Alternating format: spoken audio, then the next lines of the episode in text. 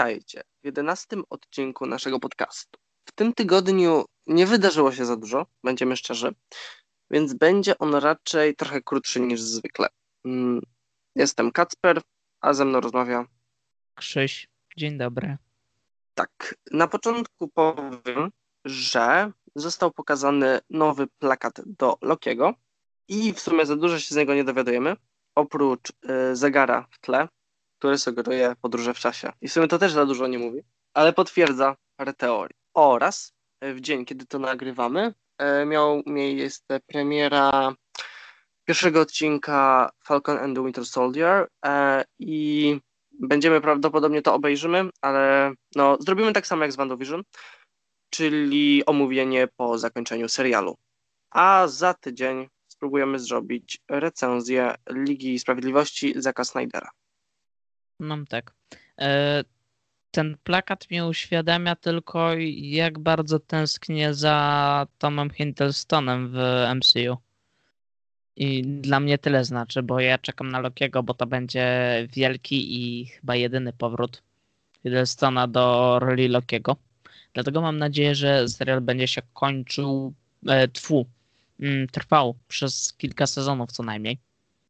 Bo w sumie mają pole do popisu, bo jakby się dzieje w rzeczywistości równoległej, więc to im Właśnie... daje duże możliwości. Właśnie tutaj ja mam rozkminę, jak to do końca działa, bo strasznie się w Endgame pokręcił, no bo patrz, kapitan się cofnął, stworzył w teorii nową, alternatywną rzeczywistość, ale był na ławeczce, czyli jakby był w tej samej rzeczywistości, czyli przez... Yy kilka lat było dwóch Steve'ów Rogersów i jakimś cudem ten stary był ożeniony z Peggy, ale ten młody o tym nie wiedział.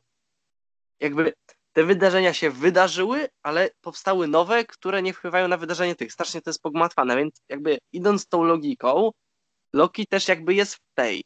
W sensie to z Kapitanem Ameryką, że młody, stary i tak dalej, to się da wyjaśnić, tylko ja na to potrzebowałbym dużej rozpiski i dużo więcej czasu, bo tak y, z buta, że tak się wyrażę, to nie mogę tego zrobić. Jest to niemożliwe. Na serial czekam. Chyba jest jeden z tych, e, znaczy WandaVision widzieliśmy. E, The Falcon and the Winter Soldier jeszcze nie. Plus tam jakieś są w oddali produkcje zapowiedziane, ale z tych wszystkich nadal chyba najbardziej czekam na Lukiego tak jak mówiłem już parę odcinków temu i jeszcze parę odcinków temu, generalnie cały czas to powtarzam. Tak, a ja też chętnie zobaczę, czy y, co mi się bardziej spodoba, WandaVision czy y, Falcon i Zimowy Żołnierz. To jest tak, w teorii WandaVision jest ciekawsza, no ale zobaczymy, możesz zaskoczyć. W sensie, ja jeszcze nie widziałem pierwszego odcinka, ale mm, mam takie wrażenie, że trochę nie zaba, że robienie cokolwiek o tych postaciach to jest trochę odcinanie kuponów, bo nie za bardzo wiem, co jeszcze można o tych postaciach dopowiedzieć, bo chyba wszystko już o nich, co chcemy wiedzieć, zostało dopowiedziane.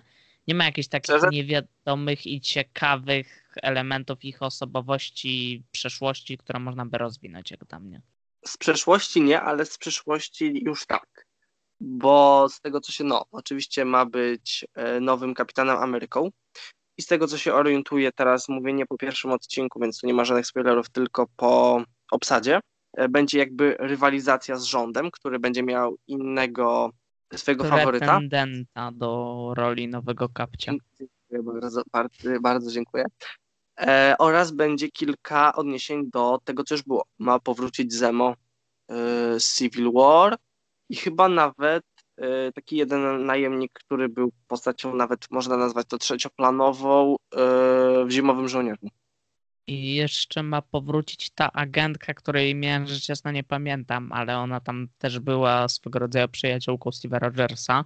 Y, Sharon Carter, co jest w sumie śmieszne, bo ona jest siostrzenicą Peggy i on ją całował. I dobra. Nie ten, nie ten, ale nie wiem, ja jej nie lubię jako postaci, chyba wiele osób to podziela, więc wiele osób się zrzyma, że ona tam będzie. Ale tak ja o niej przez Endgame i tak dalej i wszystkie inne filmy, bo ona się chyba ostatnio pojawiła w Civil War. Ja nie kojarzę, żeby ona się pojawiała gdzieś, nie? No Um, potem kapitan uciekł i tak naprawdę nie było za bardzo o tarczy. no nie. nie, tak. I jakby to chyba było jedyne miejsce. tarcza nie istniała, bo się okazało, że to Hydra i w sumie to przestała istnieć. Znaczy, e, teraz z tego co widzieliśmy, Nick Fury zaczyna kombinować coś w kosmosie, więc zobaczymy. Ale ona raczej była tak przyziemną postacią, mm, że w sumie teraz sobie tak uświadamiam, że jeżeli gdzieś się wsadzić ją i kontynuować jej wątek, to ten serial chyba ze wszystkich produkcji, które mamy zapowiedziane na następne kilka lat, to jest jedyne miejsce, gdzie ona mogłaby się pojawić, tak? Nie No. widzę dla niej innej drogi. Jakby. Tematycznie. Najbardziej tematycznie pasuje. W ogóle ciekawa rzecz, bo z tego, co się dowiedziałem, ale nie jestem w ogóle tego pewien, yy, w kanonie yy, WandaVision się dzieje przed yy, Spider-Manem, który był już, no, Far From Home z Mhm. 2019. To To wspominałeś to, jak omawialiśmy. Kurczę. I, i- ale no okej, ale możemy to teraz rozwinąć, bo wtedy to nam wypadło, jakby, bo skupiliśmy się na fabule i tak dalej. E, to jest specyficzne w sumie, że nagle się okazuje. Też tak naprawdę nie można do końca określić chyba ile dokładnie czasu mija pomiędzy stworzeniem Hexa a e, zakończeniem całej akcji serialu. Trochę nie jesteśmy w stanie tego określić, bo to mogło być równie dobrze w sumie kilka tygodni albo miesięcy nawet. Miesięcy raczej nie. Okej, to Że- zostajemy przy tygodniach. Tak, i to i tak według mnie trochę nadwyrost, zakładając, że trwał dużo przed odkryciem przez SWORD. Mhm. Mm, I w takim razie akcja Spidermana dzieje się w Europie wtedy. No i akcja Spidermana dzieje się tak naprawdę tuż, tuż po Endgame chyba. Nie wiem ile czasu Właśnie podobno prawie rok po. Tak. Oni Ale w sumie to by miało też sens. Tak, bo tam, no bo ma, masz te wtedy te meetingi, tak, ze Spider-Manem i ciocią May. E, te wszystkie ludzie się jakby zaczynają och, mm, zdążyli już, masz obraz takich ludzi, którzy zdążyli już ochłonąć po tym, co się stało, nie? Raczej mamy taki świat w miarę ustabilizowany pod tym kątem blipu i tak dalej. Więc w sumie to, że to był rok, to byłoby to co, że No tak. Wanda działa się między jakoś Endgame a na przestrzeni tego roku No, do pewnie tak. ze Spidermana. y, Monika Rambeau, y, no, się odblipowała, więc jakby ma to sens, tak, jeśli chodzi o trwanie. Że tak naprawdę ona była w tym szpitalu, jak była jeszcze walka z Thanosem, Nie no tak. więc to się W łączy. sensie ona była do finalnego pstryknięcia Ironmana jakby. Mniej więcej. Bo je ublipnęło. Co? No. Krzysztof, ale ty wiesz, że to Hulk przywołał ludzi z powrotem? A, że wtedy... Nie, ja już nie pamiętam zawiłości fabularnych tego filmu, ale to w sensie, że finalne pstryknięcie Ironmana jakby mm, jakby wykopuje tylko Thanosa w kosmos, tak? Tak, i jego armię. Okej. No ale między pstryknięciem Ironmana a Hulka to nie ma za dużej różnicy czasowej tak naprawdę. No tak, chodzi mi, że jakby to, jakby, no, był to ten moment, a Spider-Man już Mhm. właśnie po tym, jak już nie było chaosów i tak No dalej. i jakby wtedy ona się ten, i zanim się otrząśnie z tego, że jej mama nie żyje w końcu mm, i z tego, Tak. że Buła coś- sugerowały, że dosyć dynamicznie się skierowała do swojego wrażenia. Znaczy ja tam zrozumiałem, że to był przeskok jakiś kilku tygodniowo-miesięczny znowu, tak? No, ale tym- znowu nieco Aż ona się ogarnęła i aż wróciła i wtedy jedzie do Wandy. No w sumie da się logicznie umiejscowić ten serial pomiędzy Endgame a Spider-Manem, tak? No tam, No tak. A szczerze się, jeśli chodzi o tą scenę po napisach związaną z Moniką, to nam się to logicznie w sumie usadawia, więc coś w tym jest. Chociaż ogólnie teraz jak jest ten przeskok pięcioletni, to śmiesznie się o tym myśli. Tak, wiesz, zawsze było w miarę do współczesności. Znaczy było, rok w rogu jakby było, że działy się w roku, w którym No wychodził tak, film, dobra. faktycznie. Więc, a teraz nam się to przesunęło, bo w MCU jest rok teraz 2020 któryś, tak? No, czwarty. 23, czwarty, coś takiego, nie? Więc y, trochę nam to namieszało w sumie. A technologia jest z tego roku, więc w sumie trochę śmieszne. Technologia jest częściowo z tego roku. W, w ogóle technologia to jest taka dziwna sprawa w całym Marvelu, że niby masz te zaawansowane technologie, holo, hologramy i tak dalej, to wszystko, a wychodzi na to, że tacy zwykli szary, szarzy ludkowie to nie mają do nich dostępu praktycznie. No bo jakby zaawansowaną to yy, ma Wakanda, no to już to znamy. Yy, pozaziemskie istoty, no to to też ma sens. A tarcza to jest rząd, który wszystko chowa i trzyma, więc to też ma sens. No. Ale jednocześnie dziwnie, że nie wiem, nikt z rynku jakiegoś technologicznego powiedzmy się tym nie zajął i jakoś nie udoskonalił tego, co ludzie mają w swoich domach, bo tego tam kompletnie znaczy, nie widać. Homecoming trochę. Homecoming trochę, że zbierali te różne części i budowali z nich broń. Tylko tutaj no akurat przykład czarnego rynku. Znaczy no tak, ale z tego to nic nie wypaliło za bardzo w końcu.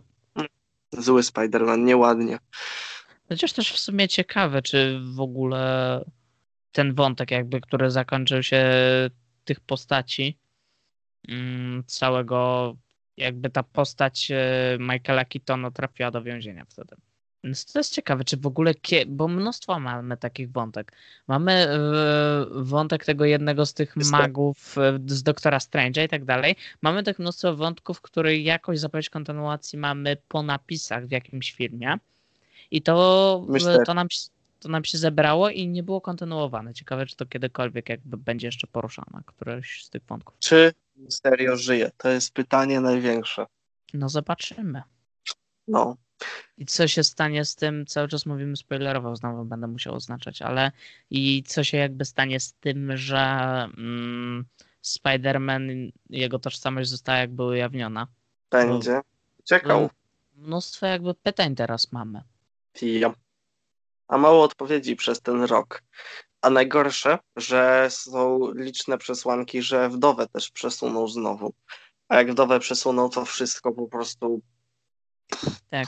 Znaczy, bo Kevin Feige nadal utrzymuje, że chce ten film w kinie i tak dalej, ale jednocześnie ten mm, jeden z, z ten jeden z głównych facetów w Disneyu powiedział, że mm, decyzję o dystrybucji Czarnej Wdowy podejmą na ostatnią chwilę. No bo chodzi o sytuację, jaka będzie w USA, bo to ich największe ośrodki finansowe. Znaczy, no tak, ale też no. no. Martwi mnie najbardziej, że takie przekładanie ciągłe filmu, co nie? W końcu może na seriale się przenieść, bo jakby nie będzie sensu po prostu fabularnego dawania serialu, kiedy nie wiadomo o co chodzi. No, znaczy też, tak. Tak ryzykowne jest to, że Loki jest teraz, a miał być oryginalnie dwa miesiące po Doktorze Strange'u. Więc. Hmm. No nie wiem. Też, ale też nie jest tak, że COVID i tak dalej nie wpływa kompletnie na produkcję seriali. Też ostatnio wyczytałem, że ten finał Wandy, który tak nie podszedł nam do gustu i tak dalej, i ogólnie wielu ludziom nie podszedł, to on podobno miał być zupełnie. Co? Mów za siebie, ja się nie podpisuję pod tą opinią. No, krytykowałeś fan, finał WandaVision. Dobra, nieważne. W każdym razie chodzi o to, że on pierwotnie podobno miał wyglądać inaczej i tak dalej, ale właśnie pod koniec im się podobno produkcja zawaliła przez COVID i tak dalej. Chyba miał być 10, coś takiego, ale by tak, musieli i też, że właśnie miał być... Stania.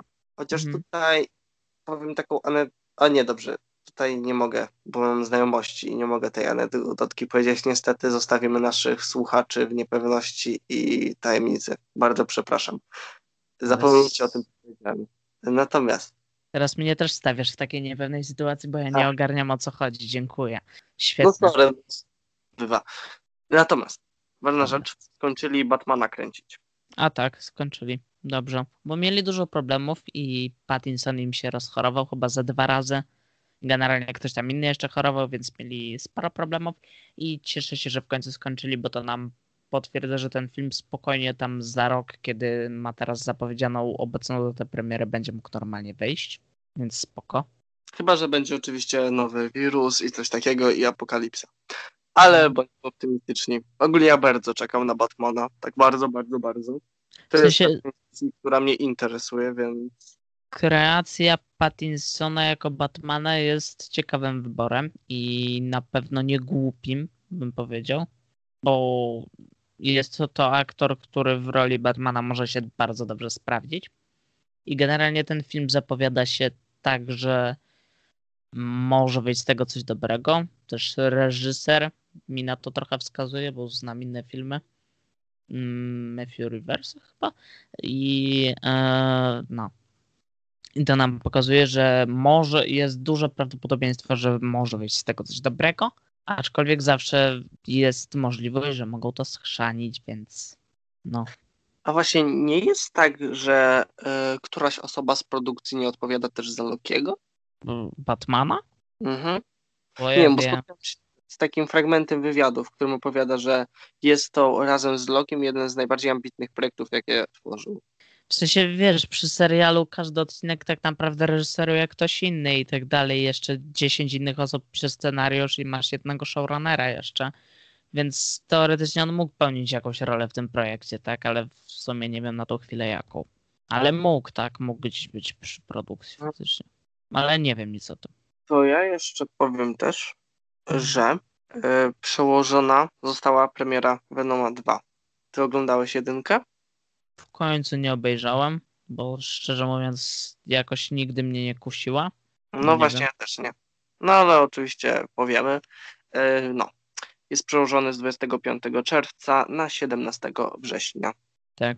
Tak jeszcze stosunkowo blisko, biorąc pod uwagę, że inne filmy decydują się tam poprzekładać o rok, czy półtora nawet. To tutaj na tą jesień, no to tak stawiają sobie taką bezpieczne, że może wypuszczą, ale zawsze i tak mogą to zmienić, więc no. To znaczy, z jednej strony jest jakby bardziej, mm, no trochę bardziej jest to denerwujące, że ciągle jest coś przekładane. Z drugiej natomiast może być, wiesz, sytuacja, że przełożą o rok, a po pół roku się okaże, że mogli wcześniej. Więc jest to też takie, no jakby, no to zależy po prostu i to, i to ma swoje plusy i minusy i po prostu musi studio podjąć decyzję. No znaczy ona Tomasz. też... Jeszcze newsy, jakby z takich ogólnych. No, Jeszcze chciałem tylko dopowiedzieć, że to, czy oni podejmą tą decyzję taką, a nie inną, że w sensie wpuszczają, zależne jest od tego, czy kina będą otwarte, a to z kolei jest zależne zazwyczaj od decyzji rządu poszczególnych krajów, więc wszystko na głowie e, polityków, którzy przynajmniej u nas na tą chwilę to nie dają rady w tym aspekcie, więc no, bo kina u nas znowu od soboty zamknięte w całej Polsce, więc oraz szkoły i w sumie bardzo dużo rzeczy. No generalnie wszystko oprócz e, przedszkoli i czegoś tam. Te mogą być otwarte, bo wiadomo, tam wirus nie zarażaj. Ups. Ach, ta ekonomia. No. Eee, dobra. Poznaliśmy nominacje do Oscarów w poniedziałek. Zeszły, kiedy tego słuchacie. Generalnie ja osobiście A. swoje... Ciąć, bardzo mi przykro. Przypomniałem sobie o rzeczy, Jakiej? że będzie premiera nowego Bentleya. Wiele mi to mówi. Tak, tak, ja wiem, że bardzo wiele ci to mówi. No. E, nie, dla ciekawych będzie to bardziej sportowa wersja modelu Continental e, GT, wersja Speed i wyjdzie on 23 marca, czyli z tego co się orientuję to w poniedziałek najbliższy. No dobrze. Czekam, zawsze fajnie, ładne samochody są ładne i jakby, a nie, przepraszam, wtorek. Kupisz sobie, mam rozumieć, tak? No, oczywiście. Szczerze to korci, jakiś taki ładny model w takiej dużej skali, taki wiesz, 1 do 8 czy 18.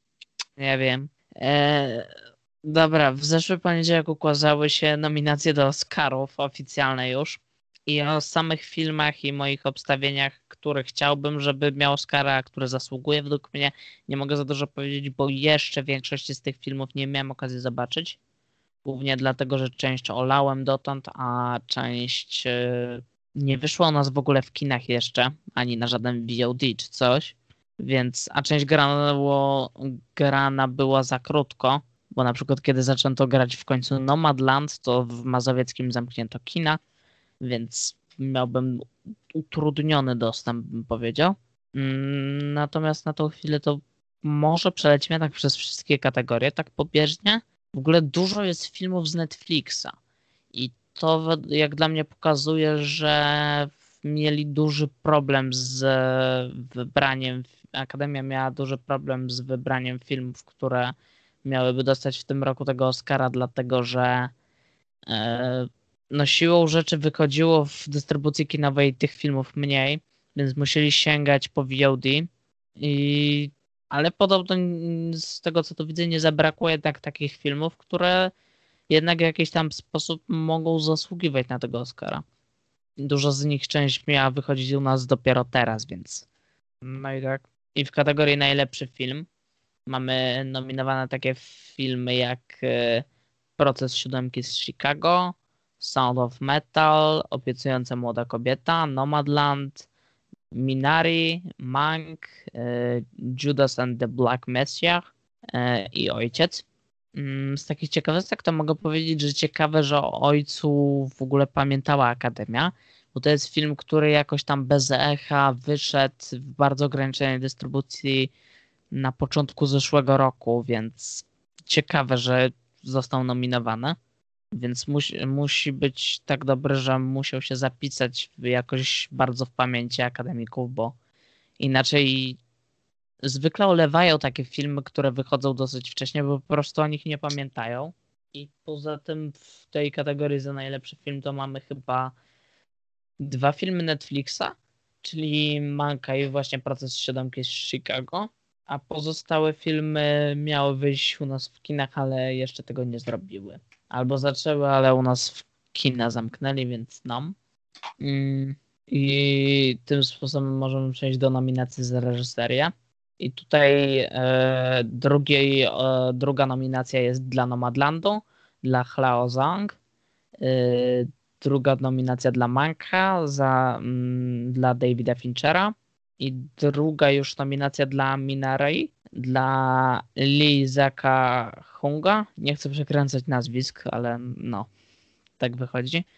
I poza tym tu nam się ujawniają jakieś też dwie inne filmy. A i druga nominacja dla obiecującej młodej kobiety, dla Emerald Final. A poza tym mamy jeszcze nominację dla jeszcze jednego filmu na Ruszu, który w poprzedniej kategorii nie był nominowany. I mamy też dla aktorów, i tu zwracają nam uwagę takie nazwiska, nie będę czytał wszystkich, nie, ale an mamy Antonego Hopkinsa za ojca właśnie. Mm, i Gary Goldmana za Manka. I to byłby, jeżeli by zdobył, to byłby to chyba jego drugi Oscar. I mamy pośmiertną nominację dla Czawika Bosemy za film y, Marani Matka Bluesa, w którym zdążył zagrać jeszcze. Zdążył w ogóle zagrać w dwóch filmach zanim odszedł y, i ten właśnie jest chyba z Netflixa i jeszcze drugi film, w którym zagrał chyba 21 mostów czy coś takiego, nie jestem pewien, ale y, i ten drugi film był, jest dostępny na HBO. Więc ja nie widziałem filmów, ale kibicuję, żeby tego Oscara pośmiertnie dostał bo uważam, że mimo, że nie widziałem filmów jego gry tam, to uważam, że i tak zasłużył sobie na to już wcześniej. Można powiedzieć, że za taki całokształt. No, tak. I, a z kolei za aktorkę mamy nominację dla y, głównej odtwórczyni roli w obiecującej młodej kobiecie, czyli Karen Muglian. Podobno ta aktorka tam zabłysnęła w jakiś sposób, ale nie umiem tego też zweryfikować. I też y, poza innymi rolami to zwraca to uwagę też Frances McDormand z Nomadlandu. To byłby jej drugi Oscar w ciągu paru lat, więc idzie jak burza. W, generalnie w kategorii aktor drugoplanowy mojej uwagi to tu nic nie zwraca za bardzo, oprócz Saszy Barona Coena y, za rolę w filmie, kolejny film o Boracie. To jest ciekawy wybór w sumie bo to jest dzieło dosyć kontrowersyjne na tle takim społeczno-politycznym, bym powiedział. I z tej kategorii to w sumie mogę powiedzieć tyle. E, ciekawa rzecz się dzieje w kategorii aktorka drugoplanowa, bo tam za film Netflixa Elgia dla bidoków na podstawie takiej powieści powieści, nie wiem. Yy, została nominowana Glenn Close i jest to o tyle ciekawe, że za dokładnie tą samą rolę w tym roku została ona nominowana do Złotych Malin. Hmm. Więc... Słyszałem o tym. Mhm. Ciężko to w sumie skomentować. To trzeba by zobaczyć na własne oczy. No nie? Nie wiem, ona została tam dość mocno ucharakteryzowana, nie? Ale w sumie ciekawy jestem, bo film podobno był przeciętny, ale nie wiem, czy ta nominacja do Złotej Maliny na przykład nie jest przesadą i czy Oscar też nie jest przesadą, nie? Czy ta rola była po prostu ok, kolejna zagrana postać w sposób ok, więc w sumie nie wiem. Ale to jest ciekawa sytuacja, bo ona się zdarzyła ostatnio wiele już lat temu, bo była taka sytuacja wcześniej. Tylko nie jestem pewien, czy w tej kategorii akurat, ale była taka sytuacja, że jakiś chyba aktor czy aktorka była nominowana jednocześnie do Oscara i za Złotą Malinę w tej samej roli, w tym samym roku, więc mm, okej. Okay. Kategorię scenariusz adaptowany bym ominął, bo tu mamy kolejną nominację dla Nomadlandu Ojca albo kolejną nominację dla y, kolejnego filmu o Boracie między innymi, ale mm, o tym nie mam się za bardzo jak wypowiedzieć, to chyba też nie, więc no. jedziemy Okej, okay. więc jedziemy dalej. I tu mamy kategorię film animowany, najlepszy. Jej, w końcu coś co obejrzałem. I tu bym się trochę zatrzymał, bo generalnie mamy tak. Mamy Naprzód, czyli animację Pixara, która zdążyła wyjść do kin tuż przed ich pierwszym, pierwszym zamknięciem w marcu zeszłego roku. Y, mamy Wyprawę na Księżyc, czyli jedną z takich większych tegorocznych animacji Netflixa dla dzieci. I mamy film Co w duszy gra, czyli drugą animację Pixara, która u nas wyszła w kinach w tym roku, ale generalnie wyszła w zeszłym. Poza tym mamy jeszcze film Sekret Wilczej Gromady i on jest w takiej pięknej, rysowanej technice animacyjnej i to jest film twórców, którzy parę lat temu dali nam takie filmy jak Sekret Księgi Skells albo Sekrety Morza filmy bardzo polecam. I ten film jest generalnie dostępny w tej chwili na Apple TV Plus i ja go jeszcze nie widziałem, ale będę się starał. I ostatnim rywalem w tej kategorii jest film Baranek Show e, Farmageddon. Śmiesznie się to tak czyta, co nie? Tego tak. ostatniego dominowanego. Tak. Się zastanawiam, bo filmu nie widziałem też, i, ale czy nie został wciśnięty trochę na siłę, szczerze mówiąc? Bo nie było innych Według animacji. mnie możliwe, że nie, bo ja widziałem jedynkę i była naprawdę, naprawdę, naprawdę. No. Ja widziałem kiedyś jedynkę, ale generalnie widziałem głównie ten serial, taki w krótkometrażówkach. No i, I... chyba nie musisz zobaczyć. Tak. I generalnie, no i tam jest ta ładna animacja, która jest chyba podklatkowa, częściowo przynajmniej, więc to jest ładny element tego generalnie mam takie wrażenie, chociaż jednego z tych filmów, o których zaraz powiem, nie widziałam, ale mam wrażenie, że największe szanse na wygranie w tej kategorii ma Sekret Wilczej Gromady właśnie i Co w duszy gra. Że to są tacy dwaj poważni rywale jedyni. I podejrzewam, że jednak statuetkę, chociaż drugiego filmu nie widziałem, zgarnia Co w duszy gra. Bo Pixar i tak dalej. To jest prawie pewność, ponieważ ogólnie, no bo wiesz, wiemy wszyscy jak to działa i Disney ma mało tutaj ogólnie swoich filmów i mam wrażenie, że będą chcieli im dać cokolwiek. Mhm. Chociaż statuetka akurat za animację zgarniali wiele razy w ciągu poprzednich lat. I Co naprawdę... roku praktycznie. Tak. Się teraz zastanawiam w ciągu ostatnich lat, jaki film w kategorii najlepszy film animowany nie był Disneya albo Pixara. Shrek. Nie no, ale to 2001 to nie to. Nie, ale na przykład był nie. taki film w animacji podklatkowej Wesa Andersona chyba z 3 lata, 3-4 lata temu Wyspa Psów. I zastanawiam się, czy on w końcu nie dostał. Nie jestem pewien. Kibicuję, co w duszy gra. Jeszcze nie widziałem Sekretu Wilczej Gromady, bo może to jest lepszy film od co w, od co w duszy gra. Zobaczymy. Absolutnie nie kibicuję. Nie wiem, jaka jest ta wyprawa na Księżyc od Netflixa, ale po zwiastunach widziałem, że to w sumie taki kicz, który mnie tam nie kusi zupełnie i absolutnie nie kibicuję naprzód, który jest według mnie jednym z najgorszych Pixarów ostatnich lat. No, ja bym aż tak daleko nie szedł, no ale jest gorszy, więc to zostawię. Ale aż tak bym nie twierdził. A ja właśnie sprawdzam i Spider-Man Uniwersum był nie Disneyem. A, no ale zasłużył w pełni. Ja. No, nawet I on właśnie był wtedy, kiedy ta Wyspa Psów była nominowana. A, widzisz. Albo to był ten sam rok faktycznie. Ale szykuje się sequel, więc fajnie. Eee, dobra. Mm, patrzę na ten, bo generalnie jest ta kategoria najlepszy film międzynarodowy. I to w sumie jest kategoria, która zmieniała nazwę w ciągu chyba ostatnich kilku lat, bo był najlepszy film zagraniczny, coś takiego. I tu nie mamy tym razem akcentu polskiego żadnego w tej kategorii. Nie mamy polskiego filmu nominowanego, aczkolwiek na Oscarach generalnie jest polski akcent w tym roku, tylko jest dobrze ukryty. Ale tej kategorii go nie mamy i żadnego z tych filmów szczerze mówiąc nie widziałem, więc ja osobiście nie będę ich omawiał. Eee, krótkometrażowego filmu dokumentalnego tak samo, bo tu nie ma nic, co przykuło moją uwagę. To samo z dokumentem.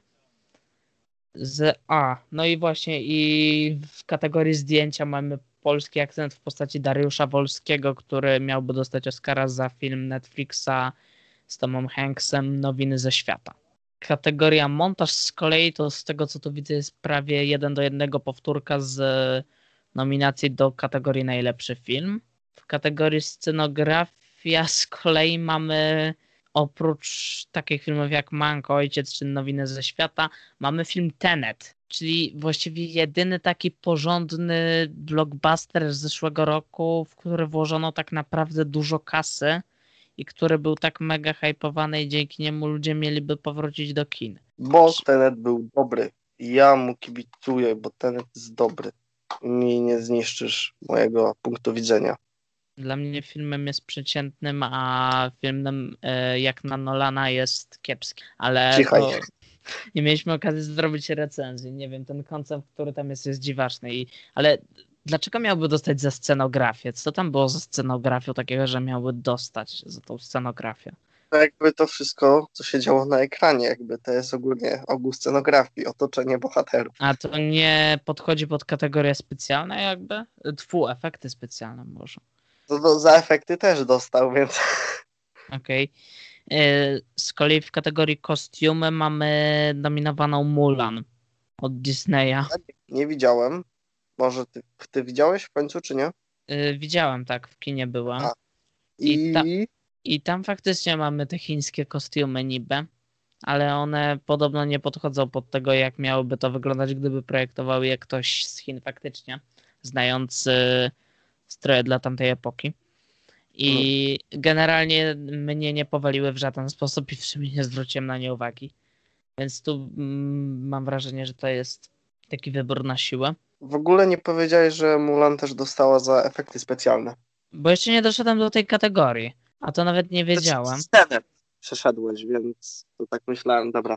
No, przez Tenet Mm, zahacz. W sensie, bo ja idę przez kategorię, ale to no i zahaczam o filmy, ale no tak to. W kategorii piosenka nic dla mnie w sumie nie ma w tej chwili, ale jest tam jeden film, który obejrzę i wtedy zdecyduję, czy piosenka z niego jest fajna, czy nie.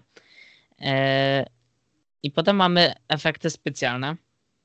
I tam mamy na przykład film Love and Monsters, którego nie kojarzę zupełnie. Mamy film Niebo o północy, który był z George'a Clooney'a i z George'em Clooney'em w roli głównej. On się pokazał pod koniec zeszłego roku na Netflixie i był mocno hypowany, ale ogólnie to chyba był przeciętny. I mamy film Mulan, który nie wiadomo dlaczego za efekty specjalne ma dostać, bo tam nie było w tym filmie nic specjalnego. Mamy Znaczy, Tenet. wiesz, Ostatnia część Gwiezdnych Wojen dostała trzy nominacje, więc To są Oscary, to nie kierujmy się tym, tak? Ale e, i mamy potem Tenet cały, który pomimo, że te efekty specjalne tam jakoś tak nie były aż tak zauważalne, jak dla mnie być powinny, chociaż w, rozwalili prawdziwy samolot, to im się chwali e, i to było widać i to była scena akurat, w której byłem pod wrażeniem. I mamy też w Właśnie. tej kategorii filmy Jedyny Niepowtarzalny Iwan, który jest filmem Disneya i też przyszedł tak bez echa i u nas generalnie on jest dostępny teraz na HBO Go. hmm, to ciekawie się stało, że jest na HBO Go, a jest filmem Disneya, kiedy Disney stworzył Disney Plus, ale u nas nie jest, bo nie chce nam dać. A jeszcze nawiązując do tego, to, to tutaj jest problem, bo ciężko zdefiniować, czym on jest, jakby to, co tam się dzieje, czy to są efekty specjalne, y, czy montaż i tak dalej. Ja bym to pod efekty podciągał, więc ja bym dał Tenetowi. Trzymam kciuki, chociaż ostatnio wątpię w umiejętności oceny, bo nie mam pojęcia, jakim cudem e, Król Lew nie dostał za efekty. Bo, dlatego, że Disney zorganizował wielką kampanię mającą na celu uświadomić wszystkim, że e, to jest. Aha, nie, odwrotnie.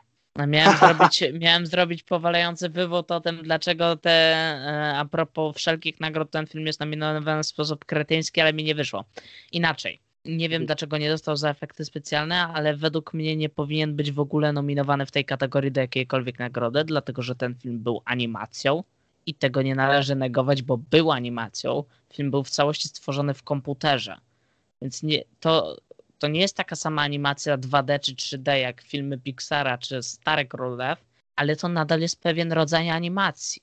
I jakby już jak go nominowali, to nie wiem dlaczego nie dostał, ale według mnie nominowanie go w tej kategorii było od czapy do jakiejkolwiek nagrody. Bo Disney się upierał, że to film aktorski, a nie ma animacja. To nieprawda. Eee, to jest film przyrodniczy. Wszyscy się z tym zgodzimy. Jeszcze powinien być lektor Krystyna Czubówna w tak. polskiej wersji po prostu. No. I wracając jeszcze do jedynego i niepowtarzalnego Iwana, to to był jeden z tych filmów, tak samo jak e, Artemis Fowl, e, e, które początkowo miały być w kinie i dlatego pojawił się u nas na HBO Go, bo to jakby był w końcu sygnowany logiem e, Disney Plus Original, ale jakby teoretycznie nim nie był. -hmm tylko miał wyjść do kin, ale nie wszedł, bo pandemia i tak dalej, więc w końcu wszedł na Disney Plus po prostu. I pewnie dlatego się u nas pojawił na Go. Tak samo jak Artemis Fowl. W kategorii charakteryzacja nadal nie ma nic dla mnie. W kategorii dźwięk też. I w A kategorii. Ja, to Soul tam jest. A jest Soul, faktycznie. Znaczy nie, ty się. Nie, nie widziałem innych filmów, ale Soul za dźwięk mogłoby mieć. Ja. Ciężko to ocenić. Po prostu. W ogóle jeszcze mi się przypomniało, że w tym roku chyba nam złączyli jakąś kategorię. Coś właśnie związane, a z dźwiękiem. Że był montaż dźwięku i coś tam związanego z dźwiękiem i to włączyli po prostu w jedną kategorię dźwięk. Racja. Nie ma. To się ma to sens, bo y, wspaniały film pod tytułem y, Le Mans 66, z, y, ten, który był z poprzednich Oscarów, y, dostał za właśnie montaż i montaż dźwięku, więc jakby wiesz, to takie kategorie takie, no, na siłę troszkę. Przy okazji chciałbym polecić, bo świetny film. A to przepraszam, nie będę się wypowiadał. E, film krótkometrażowy, to tu w sumie nic nie wiem. Nie. E, ale jest. No co? Jest nasz piękny Barrow. Oglądaliśmy. Ale to krótkometrażowy animowany, a ja jeszcze mówiłem o krótkometrażowym. O, ale w krótkometrażowy animowany jest ten Barrow i jakbym nie znał innych filmów, to bym mu dał, ale podobno ten film jakby coś, kocham was, on jest dostępny na Netflix i po prostu generalnie podobno strasznie daje po emocjach. On jest, on opowiada o rodzicach, którzy radzą sobie z traumą po mm, śmierci swojego dziecka w strzelinie w jednej z amerykańskich szkół. Więc... Nie obchodzi mnie to, królik był słodki, sorry. Tak, ale jak obejrzę ten film, nie obejrzę raczej innych, ale on może być moim tegorocznym faworytem w tej kategorii. Yeah. Bo też nie chcę, żeby filmy Pixara tak dużo dostawały Oscarów, chociaż ja wiem, że one są fajne i tak dalej, ale ja nie chcę, żeby one otrzymywały tyle No dobra, krótkometrażówkę już możemy oddać. Ach, ta globalizacja i te poglądy polityczne. W sensie... Natomiast do kategorii, to wydaje mi się, że można by też połączyć zdjęcia z montażem, skoro dźwięk połączyli. Jakby w sensie... wiem, trochę inne rzeczy, ale tam to też było trochę inne, więc... W sensie, ale to zdjęcie i montaż to nie są w większym procencie tym samym. Jakby zdjęcia to jest to, co kręcisz, dobór kadrów odpowiedni i tak dalej, a montaż to jest to, jak przepływasz pomiędzy kolejnymi scenami i jak ci się to łączy w jedną logi spójną, logiczną, e, dobrze pokazującą się całość. Albo wręcz przeciwnie, chaotyczną, jeżeli taki jest zamysł. Ja oczywiście jestem tego świadomy, tylko jakoś strasznie mnie teraz gryzie ta dyskryminacja dźwięku. To jest aż przykre. Nie wiem. Ja, według mnie akurat to jest ok, decyzja. Jeszcze wracając do filmu animowane, nie oglądałem Baranka Show. Znaczy i... niby jest muzyka. Dobra, zostawmy to. Tak, i a naprzód według mnie nie zasługuje, więc tak jak mówiliśmy, jedynymi faworytami co w duszy gra i Sekret Wilczej Gromady, czyli Wolf Walkers. I muszę ten film obejrzeć, żeby ocenić, który powinien tego Oscara dostać. No. W ogóle jeszcze mnie ciekawi, kto będzie prowadzącym gali w tym roku. Nie wiem. Bo była rok temu sytuacja, że zrezygnowali z prowadzącego i teraz mieli do niego wrócić. Ale nie wiem, kogo sobie wybierze Akademia. Nie, ja I oglądałem w nocy transmisję rok temu.